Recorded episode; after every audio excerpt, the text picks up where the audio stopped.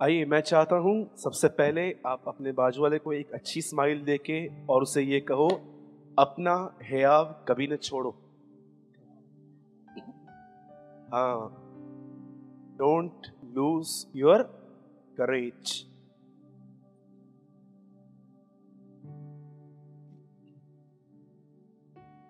मेरा favourite word है नीति वचन के अंदर, जिसमें लिखा गया है यदि तू तकलीफ़ के समय अपना हयाव छोड़ दे तो तू बहुत कमज़ोर व्यक्ति है। कितने लोगों ने इस वचन को पढ़ा है? आइए सब यहाँ देखिए। कितने लोग प्रॉब्लम के टाइम पे अपना हयाव छोड़ देते हैं, गिव अप कर देते हैं? हुँ?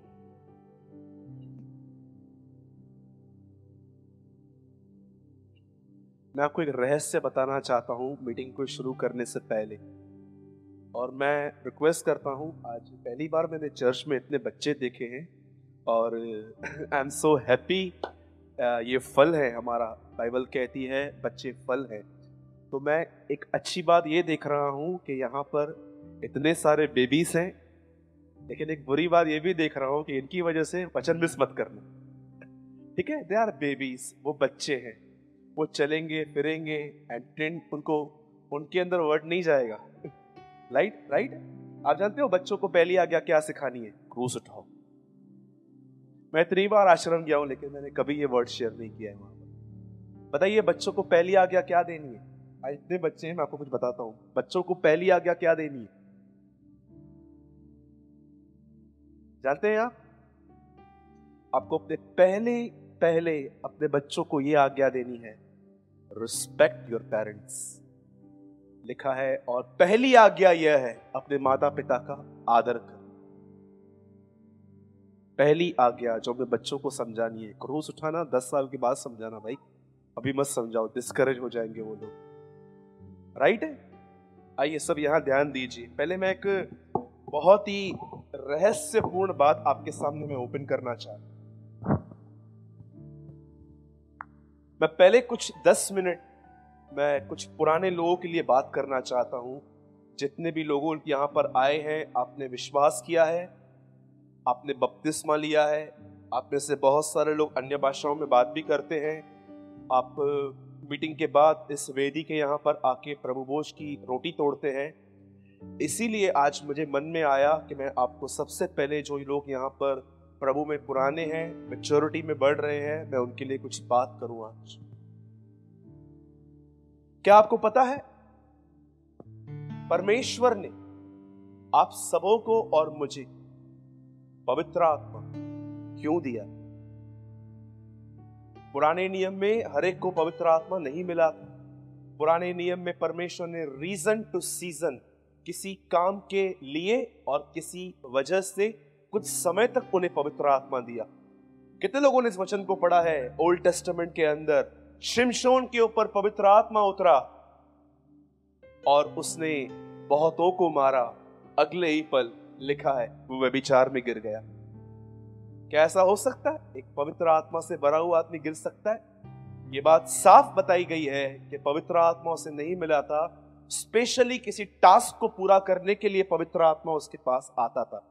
पर आपको पता है, आपको पवित्र आत्मा इनसाइट हमेशा के लिए क्यों दिया गया है? बताऊँ मैं आज आपको?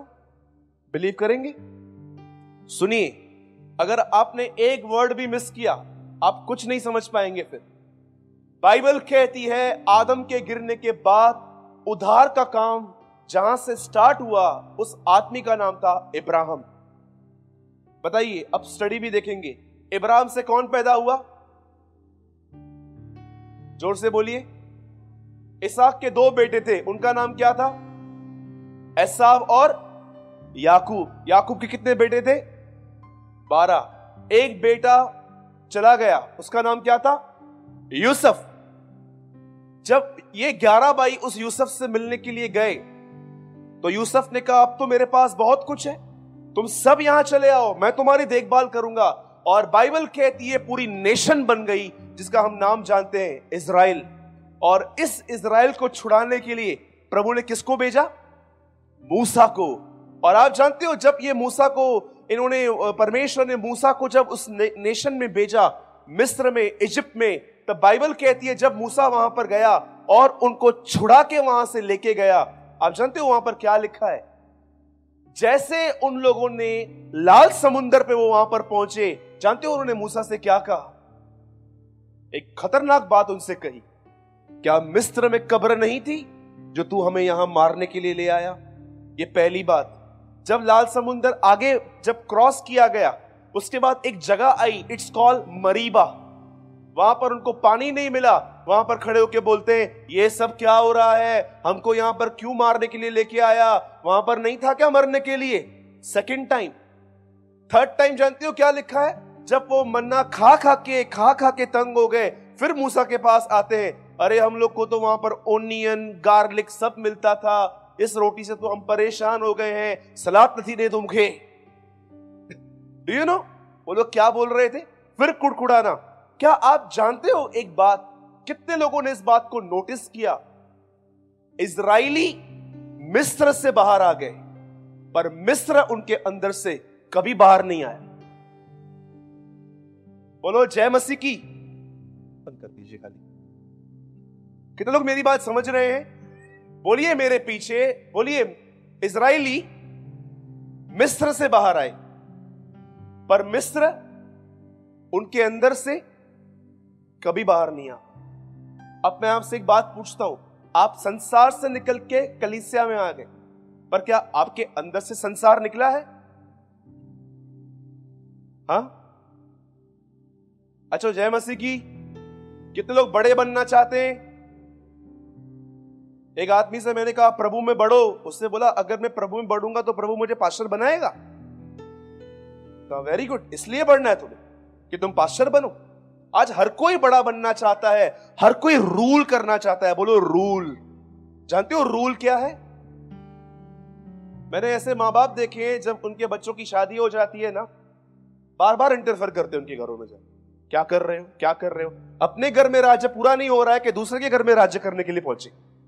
देखें, बोलो रूल याद रखिएगा, जो भी लोगों के अंदर से मिस्र निकल चुका है, याद रखिएगा, वो रूलर्स नहीं होते हैं। वो सर्वेंट्स होते हैं, वो सेवक होते हैं। आइए, कितने लोगों ने इस वचन को पढ़ा है बाइबल के अंदर? बाइबल कहती है, यीशु के सामने भीड़ आई। पाँच हज़ार लोग आए, पुरुष थे खाली वो। और जब उसने उनको खाना खिलाया, बाइबल कहती है, उन्होंने उसे राजा बनाने के लिए पकड़ा। क्या किया यीशु ने? खड़ा रहा। जाओ, करो, सब जाओ, मुकुट लेकर आओ, ये लेकर आओ। यीशु खड़ा रहा। बाइबल कहती है, वो भागा। क्यों भागा? क्योंकि वो जानता था मनुष्य राजा बनने के लिए नहीं बना है। आपको पता है पुराने नियम का स्टैंडर्ड क्या था? कितने लोग ये बात जानते हैं? What is the standard of the Old Testament बताइए, जब एलिया खाना खाता था तो एलिशा क्या करता था? उसके हाथ धुलाया करता था। ये तो पुराना नियम था। नया नियम तो इससे नीचे जाएगा। इसलिए यीशु ने उनके पैर धोए थे, हाथ में। मैं आपसे एक बात पूछना चाहता हूँ। आप में से कितने लोगों की ये डिज़ायर है? मैं जो बोलूँ, वो चलना चाहिए। कितनी बहनें जो घर पे मुखिया बनने की कोशिश करती हैं? आइए, हाथ उठाइए अपना। तो मैं गाला कुछ आइए, जय मसीह की। बाइबल पता है क्या कहती है? पुरुष स्त्री का सर है, स्त्री पुरुष का सर नहीं है। अब भाई लोग, आप इस बात में खुश मत होना कि वो पैर की जूती है। नहीं, याद रखिएगा, जब प्रभु ने आदम को बनाया तो आपकी हड्डी कहाँ से निकाली? बोलो पसली से। ऐसे करो सब लोग। हाँ ऐसे करो, सब लोग करो। भाई लोग कीजिए। क्यों यहाँ से निकाला? सर से निकालते तो आप झगड़े में बोलते, नीचे हो मैं इधर से आया हूँ। और अगर आपके प्रभु समझिए अगर प्रभु हड्डी आदम के यहाँ से निकालता तो हवा क्या कहती? बताइए आप आप ही बोल।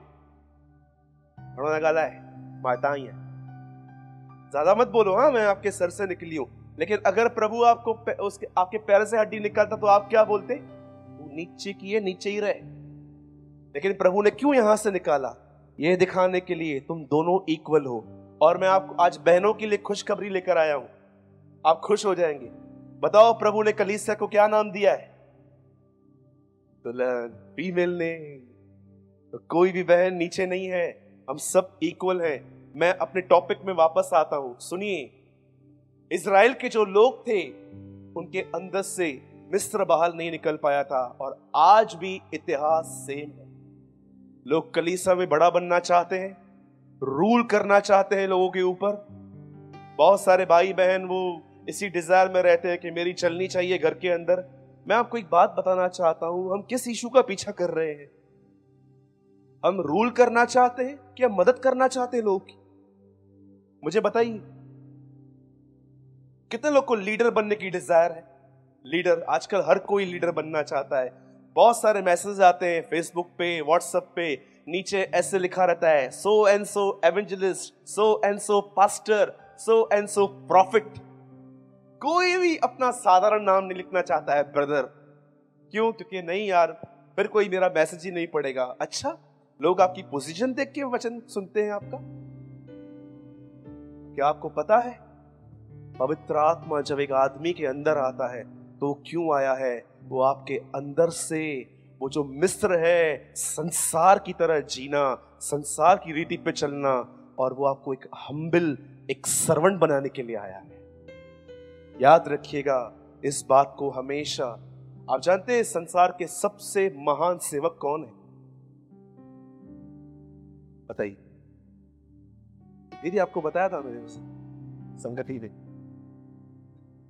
बहन बैठी है कंचूस मैंने इसको संगति में बताया था। हम रात को फेलोशिप कर रहे थे। याद रखिए इस संसार के सबसे महान सेवक है माता पिता। Without any pay day night वो आपकी सेवा करते क्या दिया है हमने हमको? कुछ दिया है? सैलरी उसके बाद भी कई बच्चे अपने माँ बाप माँ बाप को पता है कैसे बात करते तू पागल? तेरा दिमाग खराब है। तुझे अकल है किधर? अरे छोड़, तू पुराने जमाने की है, अभी तेरे को कुछ पता नहीं है। और वो मूर्ख बच्चे ये भी नहीं समझ पाते हैं कि अपने माँ बाप से कैसे बात करनी चाहिए। अरे जाके पूछो उन लोगों से जो अपने माँ बाप खो चुके हैं। तरसते हैं वो कि हमारा बाप हमें दस मिनट के लिए मिले, उसके उसके पैरों पे गिर के बोलेंगे कि हमें माफ़ कर, बहुत बुरा बिहेव किया था क्या आपको पता है आदम ने सॉरी इस गुमराह पुत्र ने कैसे अपनी कैसे जाना उसने कि मेरे पास, जो उसने खोया था?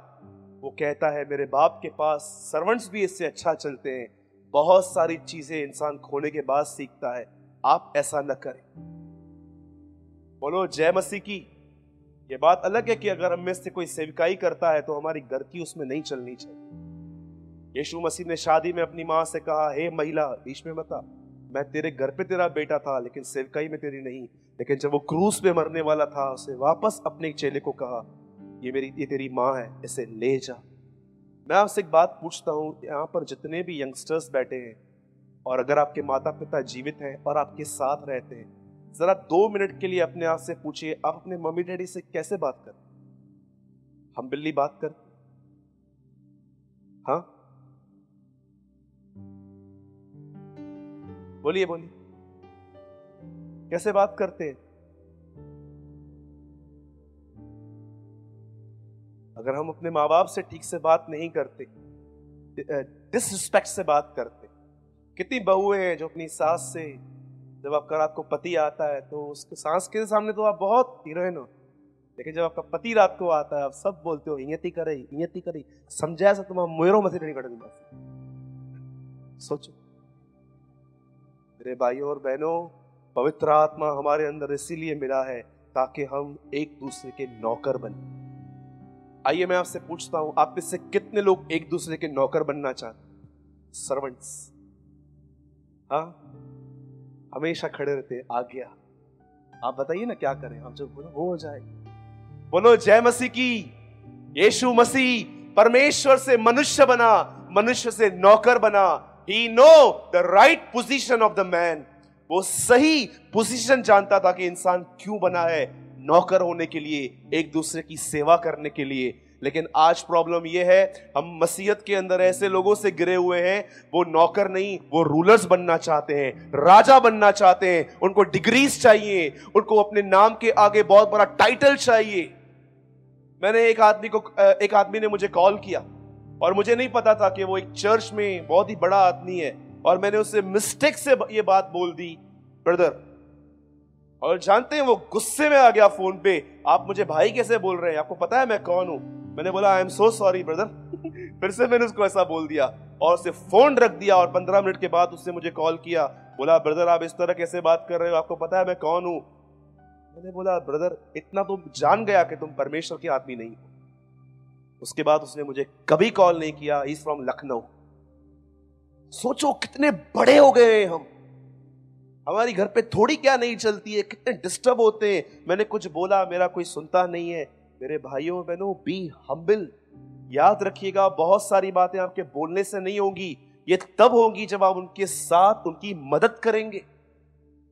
कितने लोग हैं, जब आप कमज़ोर लोगों को देखते तो आप उनको डांटते हैं, पर उनकी मदद नहीं करते। उनको राह नहीं दिखा है कोई यहाँ पर? कितना आसान है ना ये बोलना कि मैं प्रभु में हूँ, मेरा परिवार प्रभु में नहीं है। अरे, आपको पता है वो लोग क्यों नहीं है? क्योंकि आपने उनकी कभी मदद नहीं की है। आप गॉस्पल शब्दों में बताते हो एक्शंस में नहीं। इसलिए पौलुस कहता है, तुम्हारा सुसमाचार जो है, उसके योग्य चाल चलो। चाल।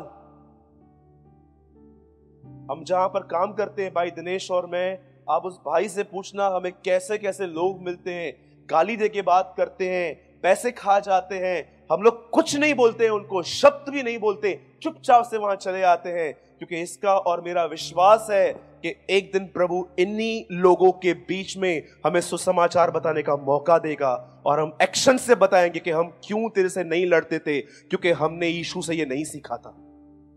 लेकिन सोचो, एक कस्टमर ने हमारे दो सौ रुपए कम दिए और हम उसको गालियाँ देकर आए, सुना के आए और अगले दिन हमें उसको सुसमाचार बताना है। क्या सुनेंगे वो हमारी? वो बोलेंगे ब्रदर अगर ये इशू है तो हमको नहीं चाहिए तुम्हारा इशू हम ठीक है। बोलो, जय मसीह की। याद रखिएगा, पवित्र आत्मा आपके अंदर से, आपके अंदर जो बड़ापन है ना, उसे निकाल के आपको एक दूसरे का नौकर बनाने के लिए मिला है, ताकि आप एक दूसरे की हमेशा सेवा करें। आइए, मैं एक और बात कहना चाहता हूँ। कुछ बहनें ये काम करती भी हैं, मुझे ये बात पता है। आप में से कितनी बहनें हैं? जब आपको पता चलता है कि चर्च के अंदर एक सिस्टर है, वो बीमार है, क्या आप उसे फ़ोन करते? नहीं नहीं, ब्रदर, ये काम तो सिर्फ़ एकता सिस्टर का है ना, वो ही करेगी ना, हम क्यों करेंगे? है ना?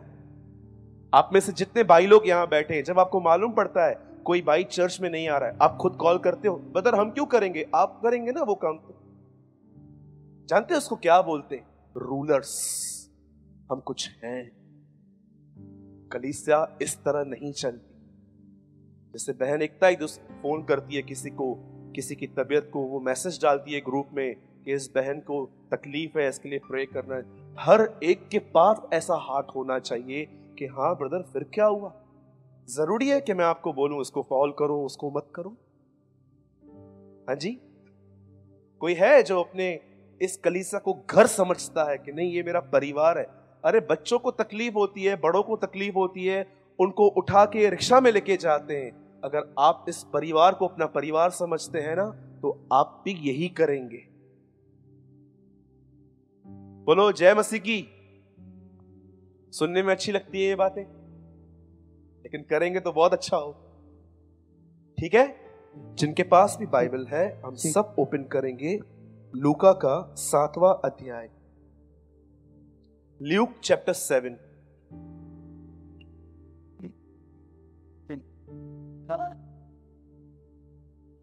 और कोई ओपन कीजिए।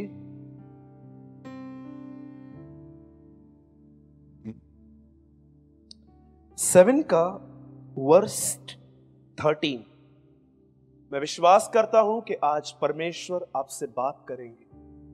और आज जो वाणी आपके हृदय में परमेश्वर डालेंगे मैं उम्मीद करता हूँ कि आप उस वाणी को, उन शब्दों को अपने लाइफ के साथ जोड़कर रखेंगे और विश्वास करेंगे कि आने वाले दिनों में परमेश्वर होगा। और मैं आपको अनाउंसमेंट करता हूँ आज।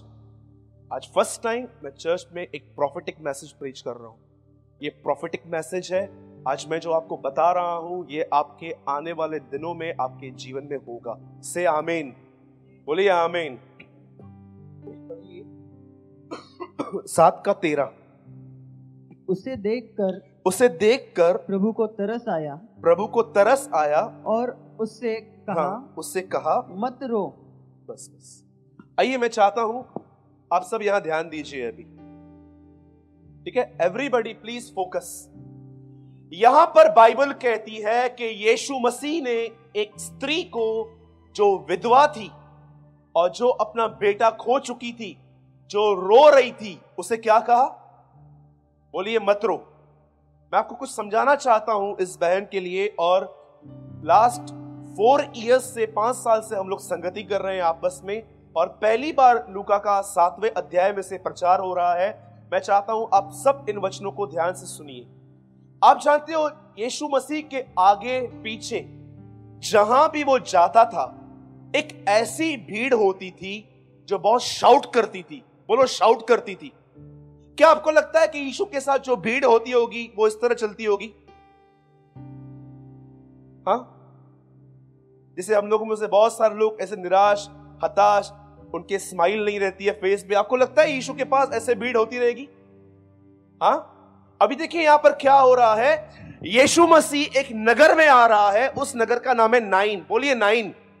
एक नगर था जिसका नाम था नाइन, और ईशु और एक भीड़ उस नगर में आ रही थी, और बिल्कुल सामने से एक एक स्त्री और बहुत सारी भीड़ एक लड़के को कंधों पे उठा के कहा लेके जा रहे थे। कितने लोगों ने नोटिस किया? एक भीड़ यहाँ से ऐसी आ रही थी जो आनंद से भरी हुई थी, और एक भीड़ यहाँ से ऐसी आ रही थी जो दुखों से भरी हुई थी।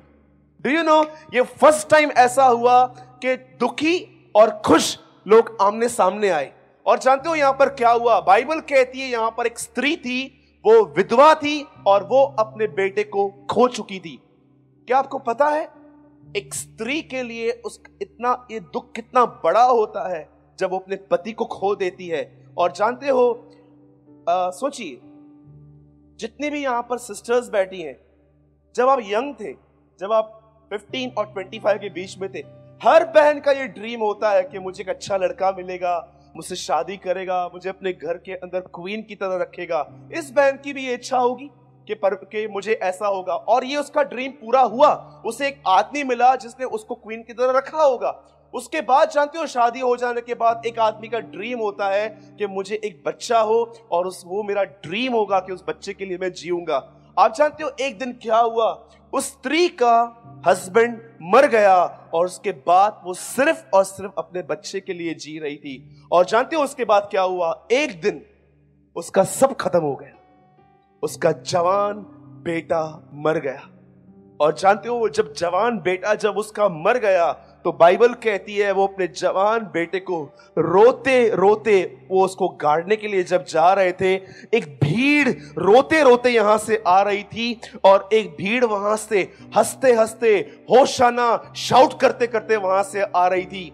और इतिहास में पहली बार एक ऐसी दो पब्लिक आमने सामने आई जो एक रो रहे थे और दूसरे शाउट कर रहे थे। ये तो बात तय है कि आनंद को दुखों पे प्रबल होना ही था। और आप जानते हो उसके बाद क्या हुआ? बाइबल क्या कहती है? इस लेडी ने उसे नहीं कहा, अरे, यीशु आया है। बाइबल कहती है, जीसस मूव्ड विद कंपैशन। यीशु मसीह को उस पर तरस आया और यीशु वहाँ पर आया और यीशु ने उसको कहा, कब्र को नीचे रखो। क्या आपको पता है? यीशु मसीह को मौत पसंद नहीं है। वो जहाँ कहीं भी देखता था कि लोग मरे हुए हैं, वो उनका फिनरल बिगाड़ने के लिए वहाँ चला जाता था। You you know know? बताइए, पहले पहले पहले पहले उसने किसका फिनरल खराब किया था? हा? लाजर के पास गया, वहाँ खराब कर दिया। फिर याहिर के घर पे गया, वहाँ खराब कर दिया। यहाँ पर इसका खराब किया, और आप जानते अंत में अपना भी खराब कर दिया। से आमेन। आपको याद रखना, प्रभु यीशु को बिल्कुल पसंद नहीं है, इसलिए पतरस कहता है, दो अध्याय के अंदर प्रेरितों के काम में वो मौत के बंधनों पे विजयी होके वहाँ से निकला और आगे चल के आपको पता है वो कौन सा वचन है जो वो, जो वचन सिर्फ़ और सिर्फ़ तब पूरा होगा जब यीशु बादलों पे आएगा। क्या आपको पता है कुरंथियों में एक ऐसा वचन है जो सिर्फ़ तब पूरा होगा जब यीशु मसीह बादलों पे आएगा? इमेजिन करो, आप आप कहाँ जा रहे थे और आपने अचानक तुरई का एक शब्द सुना। और आपने ऊपर देखा, यीशु मसीह आ रहा है और आप अपने बदन से निकल के ऊपर उठा लिए गए। पौलुस कहता है, तब ये वचन पूरा होगा। हे मौत, तेरा डंक कहाँ रहा? हे मृत्यु, तेरी विजय कहाँ रही? जय ने मृत्यु को निगल लिया। उस दिन ये वचन खत्म हो जाएगा कि कैसे बिलीवर्स भी मौत को हराएँगे। क्या आप में से कितने लोग ये बात जानते हैं? मौत आपके लिए मौत नहीं है, सिर्फ़ एड्रेस चेंज करना है। know? बोलो, जय मसीह की। जब हम मरेंगे तो हम नहीं मरेंगे actually we are just changing our address हम लोग पहले यहाँ रहते थे, उल्लासनगर कैंप में, लेकिन अब हम अपने घर जा रहे हैं। हमारा सिर्फ़ एड्रेस चेंज होगा। इसलिए पॉलुस कहता है, मेरे लिए जीना मसीह है और मरना लाभ है। कितने लोग जो मौत से डरते हैं? हाँ? कितने लोग को डर लगता है, मैं मर गया तो मेरे घर का क्या होगा? मेरे भाई, तेरे डैडी भी ऐसे ही सोचते थे।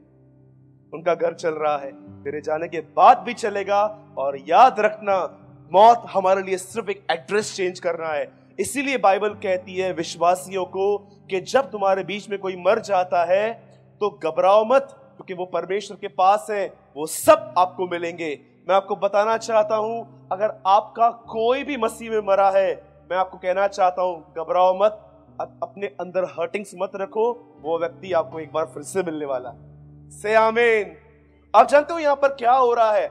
जैसे ही यीशु वहाँ पर गया, उसने क्या किया वहाँ पर? लिखा है उसने उसने अर्थी को नीचे रखा, उस बच्चे से कहा, हे जवान, उठ! और बाइबल कहती है, वो आदमी उठा, उसने बातें की और बाइबल कहती है ईशु ने उसे मुर्दों में से जीवित किया। अब मैं आपसे एक बात पूछना चाहता हूँ। ये एक स्त्री है, इसके अंदर कुछ ख्वाहिश थी, कोई ड्रीम था, सब खत्म हो गया। मुझे बताइए, इसका ड्रीम रिस्टोर किसने किया? मुझे इस पूरे, इस वचन के अंदर एक बात बहुत अच्छी लगी पढ़ने में, जो मेरे अंदर घुस गई। वो लिखा था ईशु ने उसके बेटे को ज़िंदा करके उस माँ को सौंप क्या आपको पता है कई बार जब आप अंदर में कोई विजन रखते हैं कि मेरा ये विजन है, मेरा ये ड्रीम है, मेरा बच्चा यहाँ पहुंचेगा, मेरी कलीसिया यहाँ पहुंचेगी, मेरी बच्ची यहाँ खुश रहेगी, या आप कुछ भी आपने कोई टाइम पे उम्मीद रखी थी कि ये परमेश्वर मेरे लिए करेगा, और उसके बाद आप जब देखते हो कि ये नहीं हो रहा, मैं आपसे पूछता हूँ, तब आप कैसे हो जाते? हाँ? बोलो, जय मसीह की। आइए मैं आपसे एक सवाल पूछ रहा हूँ। कोई समय था आपने अंदर में ये सोच के रखा था? मेरा परमेश्वर मेरे लिए करेगा, मेरे बेटे को यहाँ पहुंचाएगा, मेरी बेटी को यहाँ पहुंचाएगा, मेरे परिवार का उद्धार होगा, मेरा परिवार यीशु मसीह में आएगा। लेकिन जब आपने आहिस्ते आहिस्ते देखा नथिंग हैपन मुझे बताइए, वो ड्रीम खत्म हो गए क्या आपने दुआएँ करना बंद कर दी? मैं यीशु मसीह के नाम से आपसे कहता हूँ, आज परमेश्वर ये चाहता है जो आपने अपने मन के अंदर डिसाइड किया था, आज एक बार फिर से डिसाइड करो, आने वाले समय में परमेश्वर पूरा करेगा। से आमेन आप जानते हैं हम लोग क्या करते वॉट वी आर डूइंग मैं आपको बताता हूँ सुनी अगर मैं ये कहता हूँ कि परमेश्वर हमें बहुत पैसा नहीं देगा तो इसका मतलब मैं ये नहीं कहना चाहता हूँ कि परमेश्वर आपको भिखारी करेगा। अगर परमेश्वर के वचन में यह नहीं लिखा गया है कि वो हमें स्टार नहीं बनाएगा तो यह भी नहीं लिखा गया कि उनको भिखारी बनाएगा। परमेश्वर चाहता है कि हमारे बच्चों को अच्छी एजुकेशन मिले, परमेश्वर चाहता है कि हमारे परिवार की सारी कमी घटियाँ पूरी हो, और परमेश्वर चाहता है कि हमारा नाम सुनाम हो। पर हम लोग पल में क्या करते हैं? कई बार मैं आपको बताता हूँ। मैं चाहता हूँ अब आप पाँच दस मिनट बहुत ध्यान से सुनिए। ध्यान दीजिए। जब परमेश्वर ने आकाश और पृथ्वी की रचना की तब बाइबल कहती है, उसने छठवें दिन मनुष्य बनाया। राइट कितने लोगों ने ये पढ़ा है? God create heavens and earth ठीक है? उसके बाद क्या हुआ? परमेश्वर ने आदम और हवा को बनाया। बताइए, परमेश्वर ने आदम और हवा को पहली गिफ्ट क्या दी? बताइए। हाँ जी? चॉइस हाँ। चुनने की शक्ति भी दी। राइट से राइट कोई और?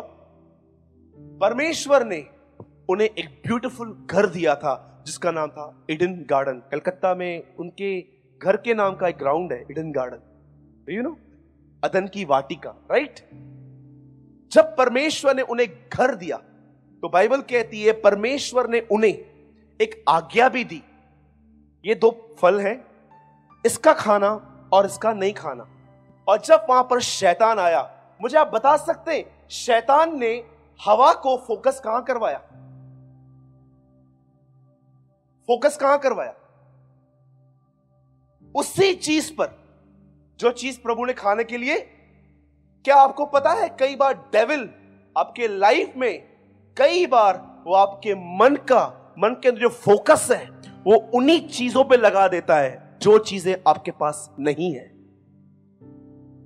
कितना इजी है हमारा ध्यान भटका के, हमारा ध्यान उन चीज़ों में लगा देना और उन सब चीज़ों को भूल जाना। जो खुदा ने हमारे लिए की है। इट्स वेरी इजी आजकल हर कोई व्यक्ति जिससे भी मिलो, आप उनसे पूछो, आप कैसे हैं? बहुत अच्छा हूँ। और बताइए, क्या बताऊँ? लोन अप्लाई किया है, मिलता नहीं है। घर बड़ा करना है, वो बन नहीं रहा है। गोल्ड लेना है वाइफ के लिए मिलता नहीं है। कोई भी व्यक्ति ये नहीं बताएगा कि परमेश्वर ने मुझे दिया है, सब अपनी कमी घटियों के लिए ही बात करते रहे। मेरे को ये नहीं है, मेरे को वो नहीं है, मेरे को वो नहीं है, मेरे को ये नहीं है। आपको पता है ये लोग कौन है? ये बिल्कुल आदम की सच्ची संतान है, जिनका फोकस बिल्कुल वैसा ही है जैसा उसका था। कभी आपने किसी विश्वासी को आज तक मिलते हुए ऐसा देखा है? आप उससे पूछो, आप कैसे हो? अरे, आपको पता है आप किससे बात कर रहे हो? बोला, किससे?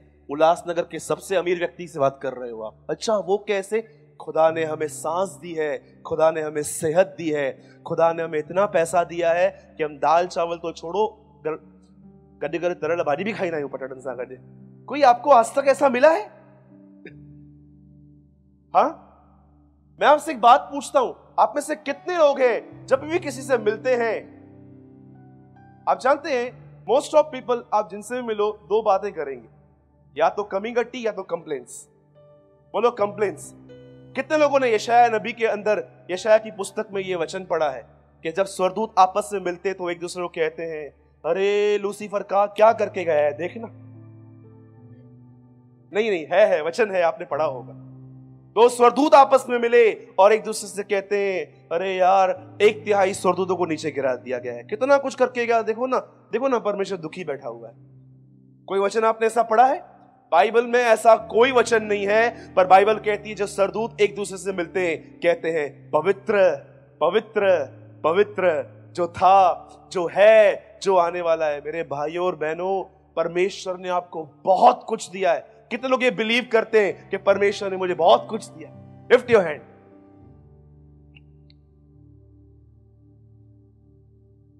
आप जानते हैं कब आपको लगता है कि आपको कम दिया है? जब आप ऐसे लोगों से मिलते हो जो धीरू भाई अंबानी की राह पे चलते फिर जब आप उनसे मिलते हो, वो आपको बताते हैं, मैंने ऑडी लिया, मैंने मर्सडीज ली कल मुझे जाल, चार चूड़ा ठहरा है या वनी करे। फिर आपको लगता है, मैं कितना गरीब है। है ना? आपको पता है सच्चा अमीर कौन है? उस दिन मैंने बहन के घर पे शेयर किया था, प्रकाशित वाक्य में लिखा है, तू कहता है, मैं धनी हूँ और तुझे किसी चीज़ की आवश्यकता नहीं है। आप जानते हो इस संसार के सबसे अमीर व्यक्ति वो हैं जो ये कहते हैं, मेरे पास कुछ भी नहीं है और मुझे ज़रूरत भी नहीं। That is the richest man on the earth वो सबसे अमीर लोग हैं जो ये कहते हैं, मेरे पास कुछ भी नहीं है और मुझे आवश्यकता भी नहीं है।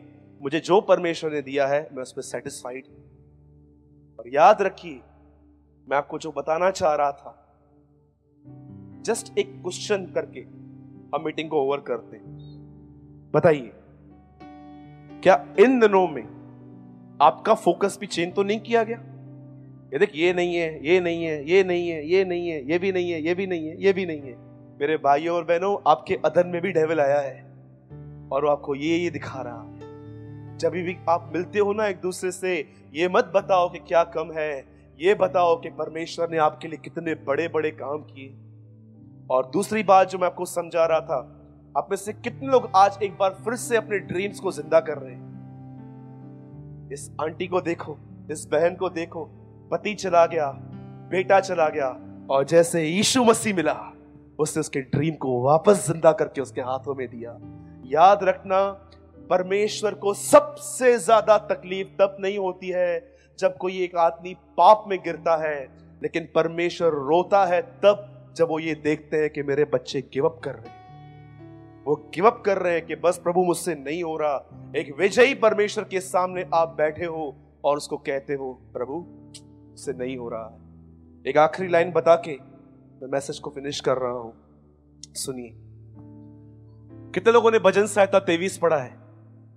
लिफ्ट योर हैंड प्रभु मेरा, मुझे कोई, वो मुझे हरी हरी वो मुझे सुखदाई धर्म के मार्ग में वो मेरी, मेरे शत्रु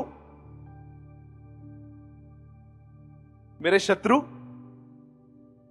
बताइए ना, उसने मेरे शत्रुओं के सामने मेरी, इंग्लिश में लिखा है he set a table in the presence of my enemies इसका मतलब जानते क्या है?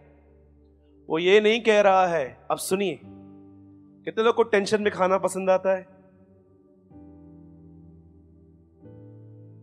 मैंने देखा है, बहुत सारे लोग टेंशन में खाना नहीं खा पाते।